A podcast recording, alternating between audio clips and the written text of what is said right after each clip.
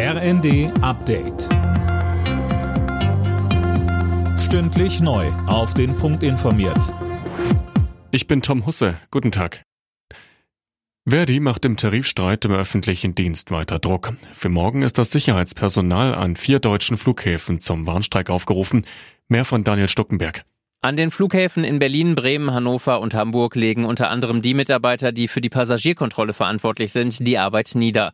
Hintergrund sind zum einen der Tarifstreit im öffentlichen Dienst, zum anderen die sich schon über Jahre hinziehenden Tarifverhandlungen für Beschäftigte der Bodenverkehrsdienste und der Luftsicherheit. Zahlreiche Flüge sind schon gestrichen worden, aber selbst wenn der eigene Flieger geht, muss man mit langen Wartezeiten rechnen.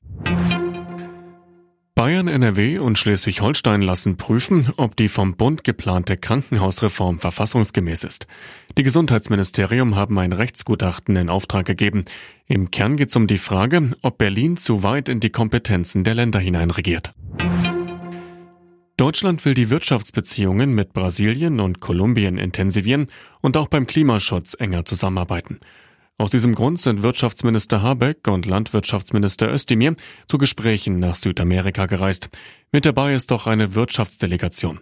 Habeck sagte vor dem Abflug, Brasilien, eine der größten Wirtschaften der Welt, muss man sagen, eine der stärksten Ökonomien auf dem amerikanischen Kontinent. Die deutschen Unternehmen sind dort sehr stark vertreten, traditionell. Es gibt über 1000 deutsche Unternehmen, die da jetzt schon sind. Also wir starten auf sehr, sehr hohem Niveau.